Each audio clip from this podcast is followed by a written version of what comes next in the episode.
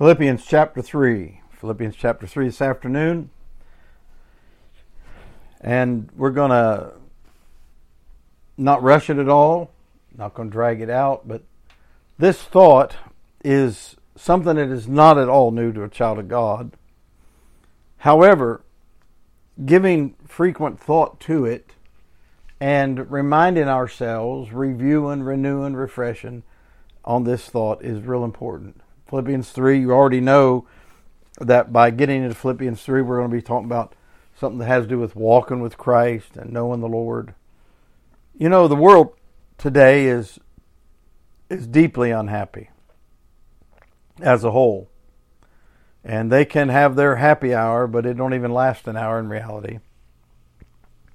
And even if you're around people that are in notably uh, conducive environments and comfortable environments for things like retirement and stuff, even when you're around those people, so many of them are unhappy. They're impatient in their driving, they're irritable. Uh, the, everything is about them. Everything's about it, it's taking too long. It's doing this, and and all that's going to increase. Here we are, you know, coming up on a Thanksgiving very soon in a few days, here in 2023, and it's a good thing to give thanks. It's a good thing. That's not what our subject is about. It's a good thing to give thanks. It's a good thing to have a day of thanks. Yes, I know that most people are going to give thanks for probably overindulgent. But some of that is about the fact that you can overindulge. Amen. I've been in places on on Thanksgiving Day out of country where it was nice just to be able to have, you know, something decent to eat that wasn't crawling around didn't still need killing. It was thankful, thankful to have it at times. As we look at this passage of Scripture, uh, we need to drill down and get the forest look of the drill down. Now, the Apostle Paul is obviously uh, one of the most important characters in the church age for all of us. And we're going to look at this thing and I'm going to tell you ahead of time, we're going to look at this phrase one thing. One thing.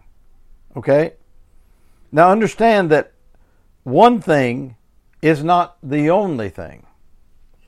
That's what's really important to get hold of. One thing is not the only thing. And that's important to, to grab. Very important. So when we think about the one thing, I'm going to make a few comments on the passage.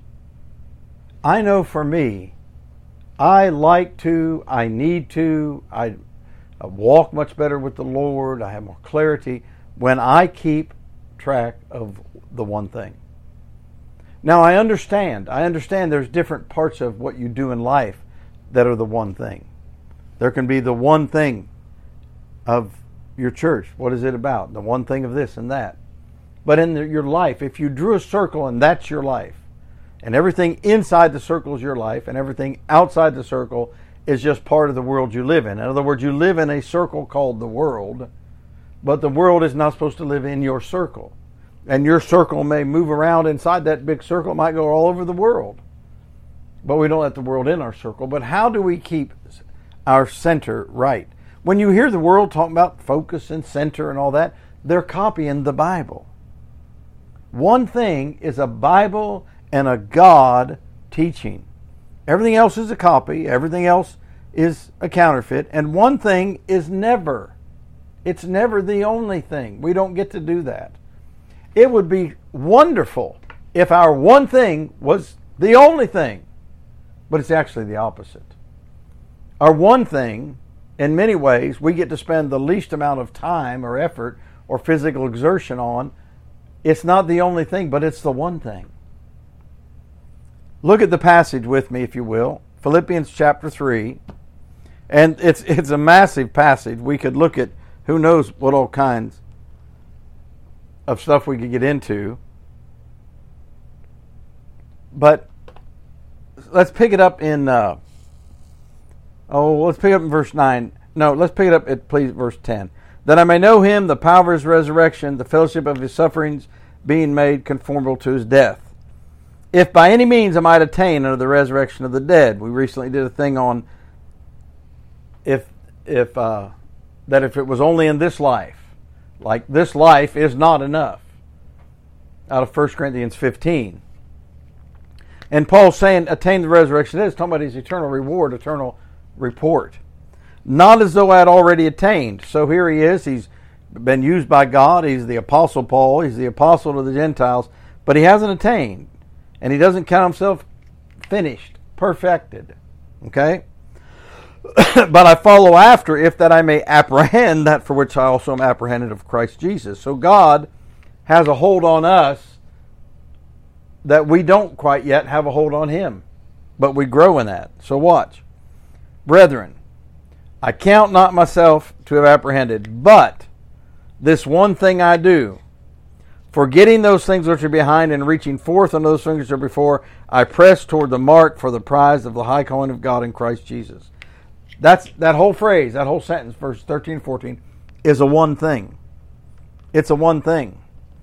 So, how does Paul mean to apply this, to demonstrate it? You know, when Mary was sitting at the feet of Jesus in Luke 10 42, and Martha was serving,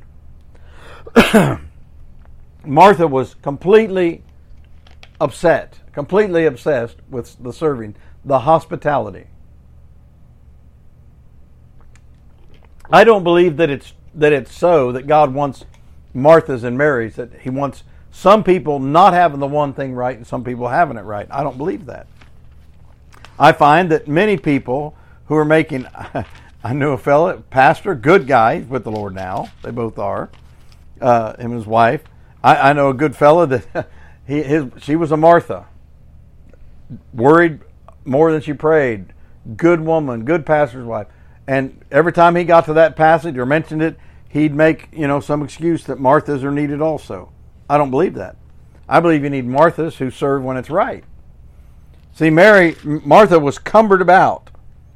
And she even rebukes the Lord. She said, Don't you care? And the Lord said, Martha, Martha, when he says your name twice like that, it's kind of like saying to me, Michael Robert, when I was a kid. They didn't say Michael, Michael. Although my granddad would occasionally, but he's, when they said Michael Robert, you listened. Martha, Martha, thou art careful and troubled about. Would you mark that in your Bible? Luke 10, verse 41. Many things. Many things. But one thing is needful. This is the Lord Jesus Christ talking. This is not a pastor. This is not uh, you know, a monk somewhere sitting cross-legged on a bamboo mat. This is the Lord talking.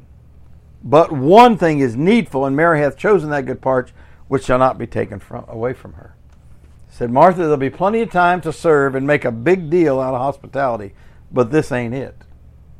Have you ever thought that maybe there's some things that God doesn't want them done all out when it comes to decorating and, and it comes to hospitality and it comes to all that stuff? He wants it just enough for the people to get, say, a blessing or have a little meal and stuff. But he wants the Word of God and the ministry of the Spirit of the saints to each other to be the center of it.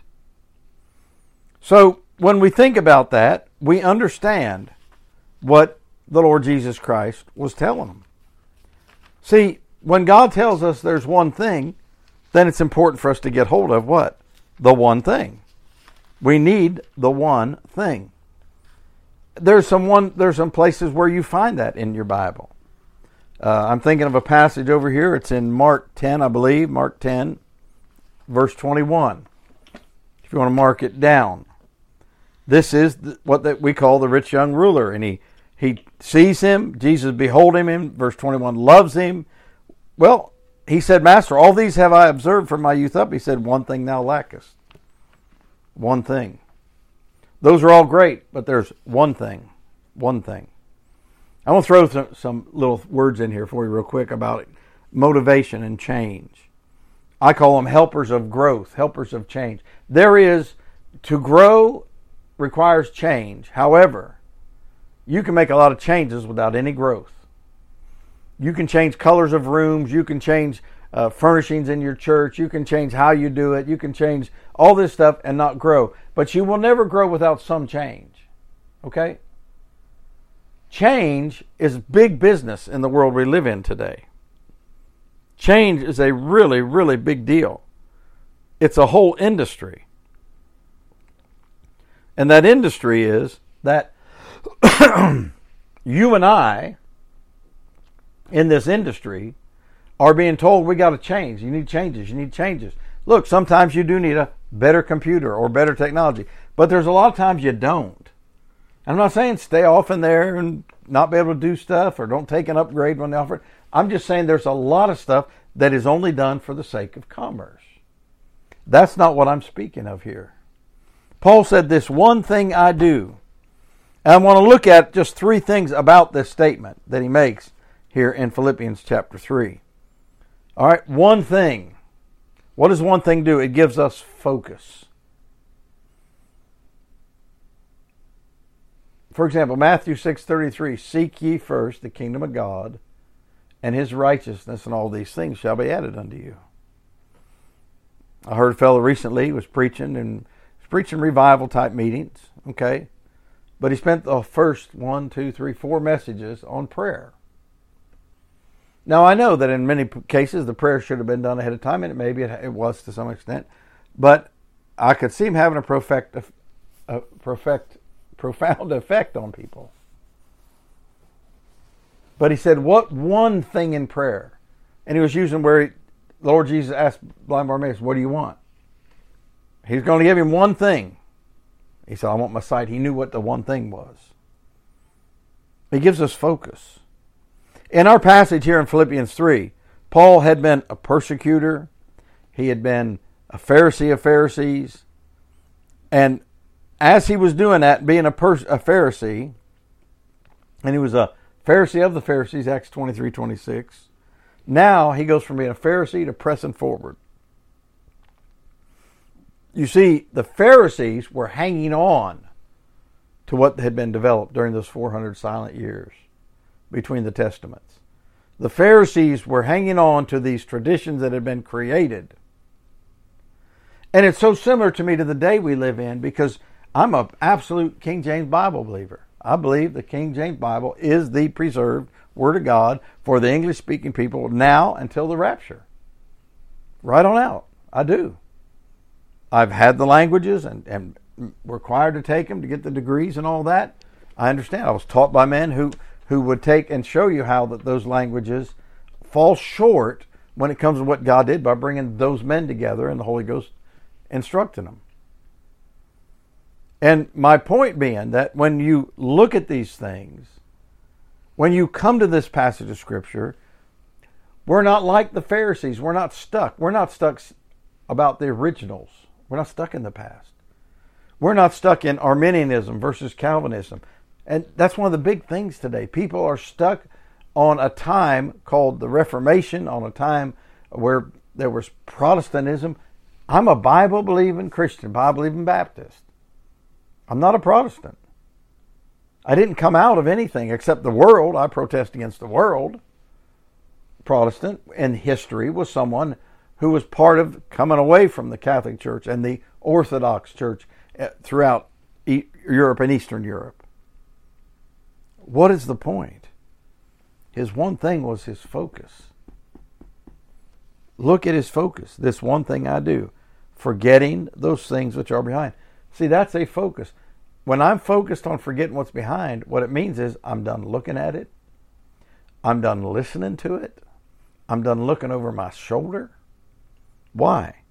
Because I'm forgetting those things and I'm reaching forth those things before and I press toward the mark having the right one thing brings focus. Having the right one thing gives me my first of my firsts. When you and I have one thing, Jesus Christ, as our center, if you drew that circle in, in the very center, I, I tell you what you do sometimes. You draw a circle, get a good one, like get a compass thing and draw a circle and you put it dead in the middle. So let's just say you've got a three inch diameter, which gives you a inch and a half radius. So it's three and a half inches across that circle, and you got an inch and a half radius. And you put that little compass down, you put the point in the middle, you draw the circle, okay? And then do this. Take that compass point and move it off a quarter of an inch and draw you a circle. And notice that there's some things now of that second circle that are outside of the first circle. That's the danger Christianity right there. Is when there's a slice of that pie, a slice of your life that is outside of that circle that was made with Jesus Christ at the center. It can be hobbies, it can be what you do with your time. I believe one of the greatest hindrances to local church work is Saturday evenings for people and Saturday nights.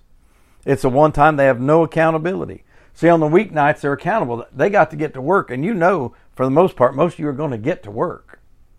You're going to get to work on time. So you're going to get your sleep or do whatever, shut it down. But how many Christians break all that normal pattern and come dragging in on Sunday mornings, or they come in talking about everything but the Lord on Sunday mornings? Why? And that's one of the great challenges of pastoring. Paul went from persecutor to preacher. Your circle is your one, the center of that circle is your one thing. Everything else is in it, not outside it. So, hobbies and work and family and wife and husband and children and grandchildren and all those other distractions you have, if they don't stay in that circle where Christ is at the center, they're going to be outside of the realm and the reach of Jesus Christ. It's your first of your first. Honestly, I think believers are completely numb to the idea that you your first thoughts, your first thoughts before you wiggle your toes or open your eyes in the morning, your first thoughts can be about Jesus Christ. I don't believe for any minute that we are destined the way God made us when He saved us, made us new creatures of Christ. I don't believe for a minute that you have to wake up all funny and grumpy and and you know dragging around. Oh, I got to find a way to feel saved again. I don't believe that. I don't believe it because there's too many stuff in this New Testament in these epistles that talks about the fact that you're living in Christ because I'm crucified with Christ. Nevertheless, that I now live, not the part of my life that I live. You say, well, then why do I feel that way? Because you allow yourself to. Because you've you have bought into the fact that the your flesh is really you, which it isn't. It's that old nature. You bought into the fact that you're battling your flesh when you're not rest, you're not supposed to wrestle against flesh and blood. Your own. It's your first of your first your first thought in the morning, your first time. It's what's first in your every core of your being. So the focus, the focus is forward, isn't it? Focus is your first of first, the one thing. Number three, quickly, the one thing. We'll probably end up with four of them if we have time for today. Is forgetting, or you might write forward. I write it like this. Here's how I think of it: forgetting slash forward. I think the two go together personally. You leave your past in the past, but you realize that what God is really wanting out of us is to go beyond what the Pharisees did. I think one of the greatest hindrances to Bible believers is they ultra divide the part of the Bible that they shouldn't. We should never ultra any of it. I get that. But they divide the part of the Bible that was meant to help us. They divide the part of the Bible and they apply certain things to it and they miss the application of it. Jesus said this in Matthew 5:20, I say unto you that except your righteousness shall exceed the righteousness of the scribes and Pharisees, you shall no case enter in the kingdom of heaven. Someone says, that, well, that, that's not about heaven. That's not about the church age. It can't be because the term kingdom of heaven is there. I understand all about that. I can teach it probably just as better as you, maybe better. Don't get offended. The application is very simple. The application is that he said to them that what we're supposed to do is go beyond them, not drop what they did. Here's one. Woe unto you, scribes, Pharisees, hypocrites. There's an exclamation point there, so you got to be emphatic. For ye pay tithe of mint and anise and cumin, and have omitted the weightier matters of the law judgment, mercy, and faith. And these ought ye to have done, and not to leave the other undone. Not to leave the other undone. See, it's not, well, we're going to, we're worried about judgment, mercy, and faith. We're not worried about this tithing and all these Pharisaical. It's not a Pharisaical thing to tithe. The Pharisees did it because it was Bible. You know, if you're not careful, you're going to throw out. They, they call it throwing out the baby with the bathwater. You're going to throw out so much that God wants you to be doing right now as part of your one thing.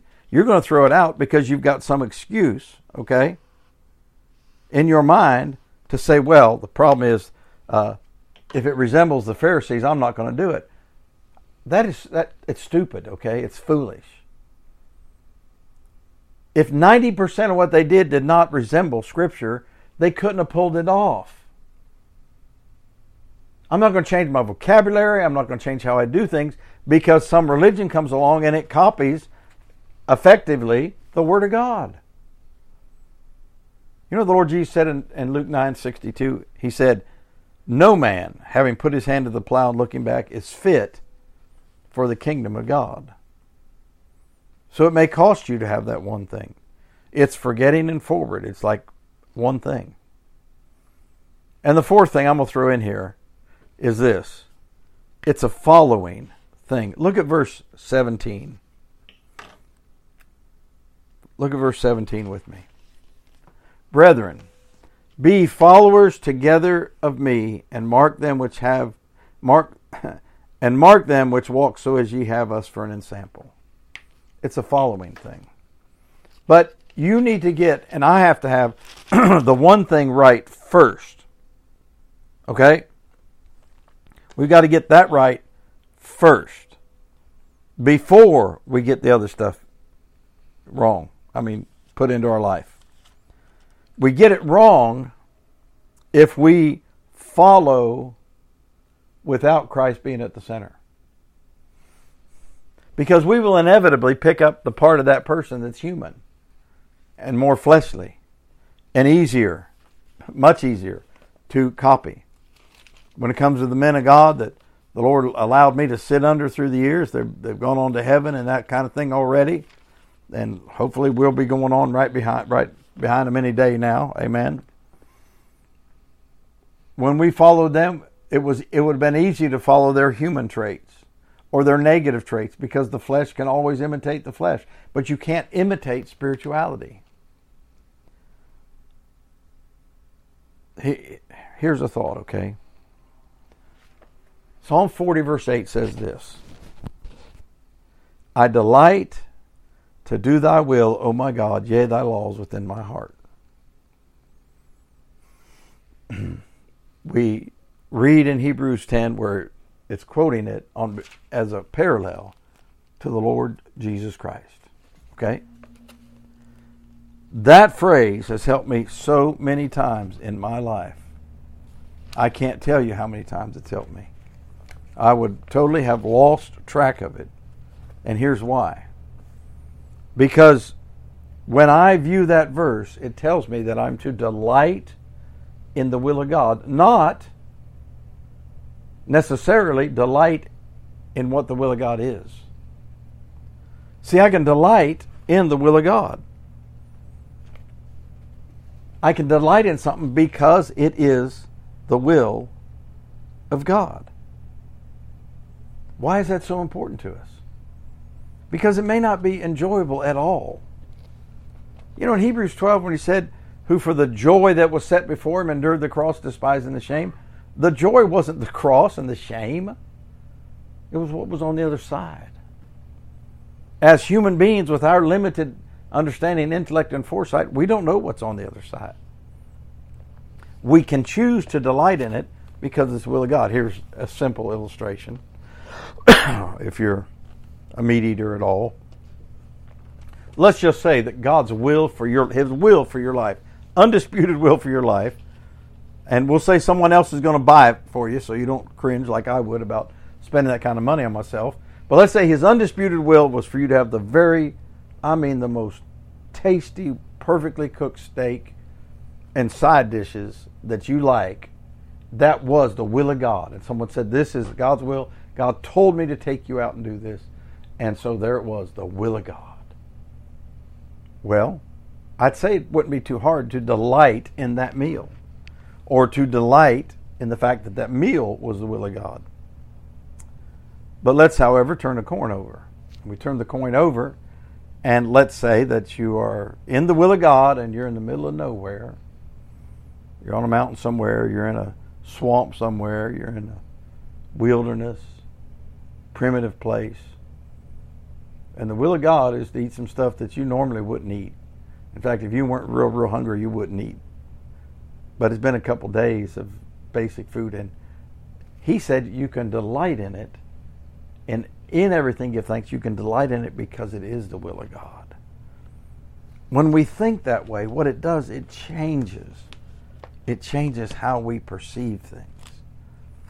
Because the one thing is to delight in the will of God.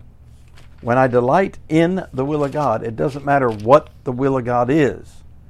I'm going to delight because it is the will of God. Is it easier sometimes to delight? Yeah. Will you delight in a different way? Absolutely. Come on. We all know that, right? But we follow.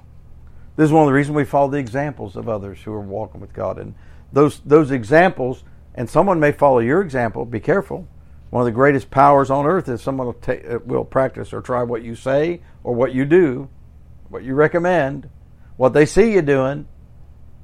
So if we have one thing in our life, one thing, one thing, it will help others to follow. And we should look for people who have one thing. Now, one thing is never, ever, ever, ever, ever, ever, ever the only thing. In fact, the one thing is always just the first thing. It's the focus point. It's the first of first. It's forgetting and moving forward, and it's a following thing. So, one thing is never the only thing. we don't just sit around, read a Bible, and pray. We don't. We don't just sit around, read a Bible, and pray and stare into the sky looking for him to come back. We don't we don't just live a little, you know, cloistered life like we were, uh, say, a monk or, or that kind of thing in a monastery. We no, we don't. We go into all the world and preach the gospel to every creature across the street from you, across around the corner, down at the supermarket, or sometimes across the other side of the world. One thing. Would you today stop, ask the Lord if you really do have a a focus on one thing. One thing's never the only thing. It is not true that you can be so heavenly minded you're of no earthly good, because if you're heavenly minded, you're going to be of great earthly good, but you are going to be so in the will of God and in the way of God. People who act like they're being so heavenly minded, they don't have the one thing. He said, forgetting and forward. Brethren, I count not myself to have apprehended, but this one thing I do. Forgetting those things which are behind, reaching forth those things before, I press toward the mark of the prize of a high calling of God in Christ Jesus. That's one thing. And our life should center around it. One thing is never the only thing, but it determines all the other things. Father, pray you use these thoughts as only thou canst. In Jesus' name, amen. Amen. God be with you.